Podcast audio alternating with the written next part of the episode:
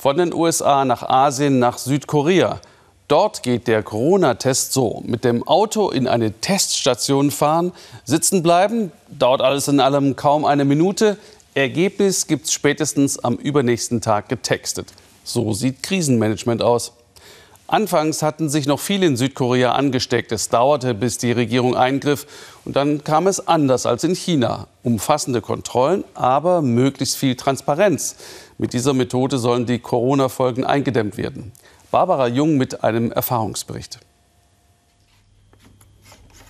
Das Essen steht vor der Tür. Für Frau Kim in Quarantäne. Sie hatte Kontakt zu einem Corona-Infizierten und bleibt deswegen 14 Tage zu Hause. Freiwillig. Per Videobotschaft bedankt sie sich. Früchte, Eintopf oder ist sogar koreanische Hühnersuppe.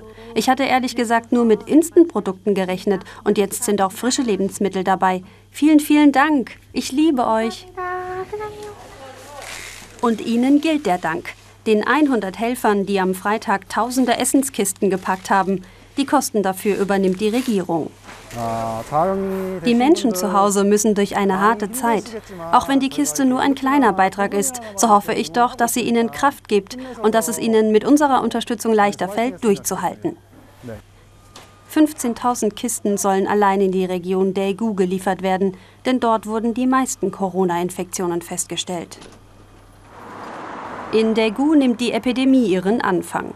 Eine Frau, inzwischen bekannt als Patientin 31, besucht nach einer China-Reise vier Gottesdienste der Chinchon-Chi-Sekte.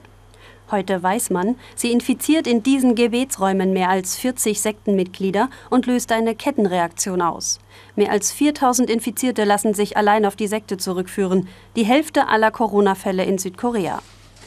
Präsident Moon gibt sich anfänglich sehr entspannt. Zu entspannt, sagen Kritiker.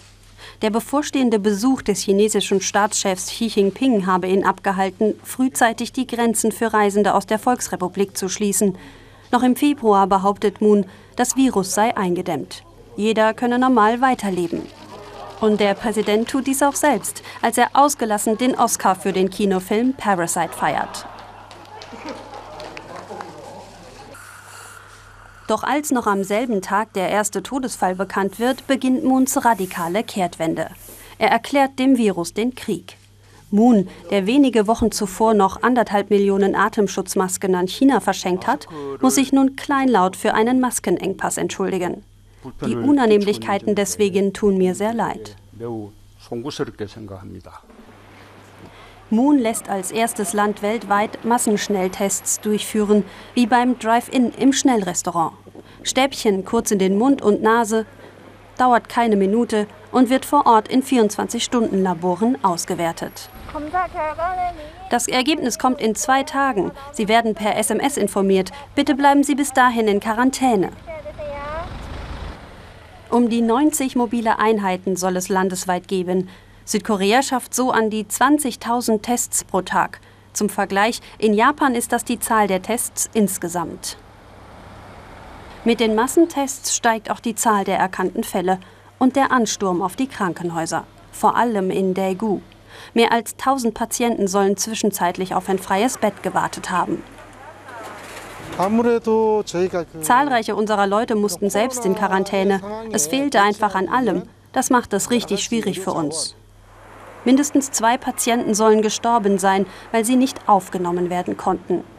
Die Behörden reagieren, leichtere Fälle werden nun nur noch außerhalb von Krankenhäusern behandelt. Um die Ausbreitung des Virus zu verhindern, setzt Südkorea auch auf lückenlose Information.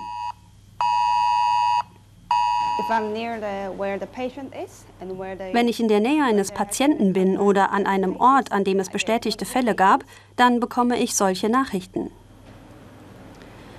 Sie sagen mir, in deiner Nähe hat es einen Corona-Fall gegeben. Versuch, diese Gegend zu vermeiden. Manche empfänden das als Panikmache, erzählt Sohi Lim, aber sie selbst sei lieber vorbereitet. Möglich wird diese lückenlose Information durch lückenlose Überwachung. Wärmebildkameras suchen nach fiebrigen Menschen. Bilder von Überwachungskameras werden mit Handydaten abgeglichen. In Deutschland undenkbar Datenschutz. Doch dieses Vorgehen rettet statistisch gesehen Leben. Südkorea hat eine der niedrigsten Corona-Sterberaten weltweit von 0,7 Prozent. Anfang der Woche scheint sich die Lage im Land zu entspannen, doch dann infizieren sich auf einen Schlag mehr als 100 Menschen in einem Callcenter in Seoul.